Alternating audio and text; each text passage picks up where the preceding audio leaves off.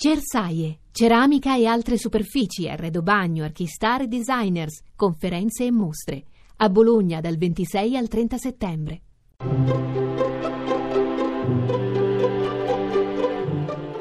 Il pensiero del giorno.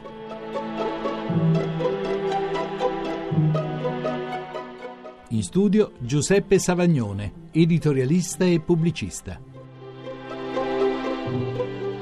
A noi oggi sembra ovvio parlare della storia come di un processo che ha caratteristiche diverse da quelle del cosmo. In realtà è stata la Bibbia, il testo a cui si rifanno tutte e tre le religioni monoteiste, a inventare la storia.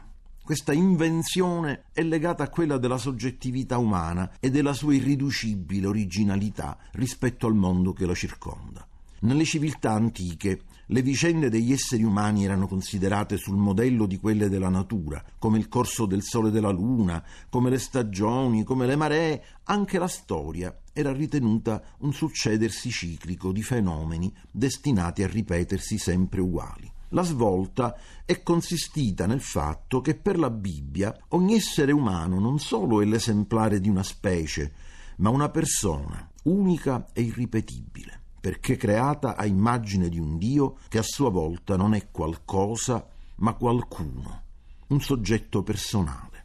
Da qui la scoperta che i comportamenti umani non sono come i fenomeni naturali, sempre ripetibili, ma costituiscono degli eventi, mai uguali l'uno all'altro, imprevedibili, da cui scaturisce una incessante novità. È questa la storia dell'umanità e di ognuno di noi, segnata dal rischio, che la natura non conosce della libertà.